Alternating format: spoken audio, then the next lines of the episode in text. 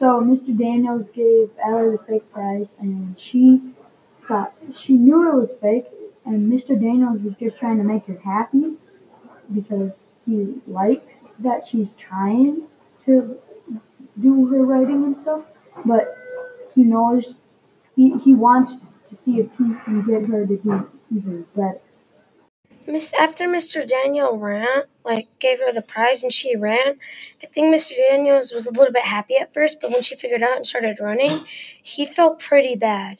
Yeah, I think that's the same thing. Like he didn't he was trying to be nice, But you didn't want to hurt her feelings. He didn't want to hurt her feelings and he was hoping she wouldn't figure out that it was just a prize. Yeah.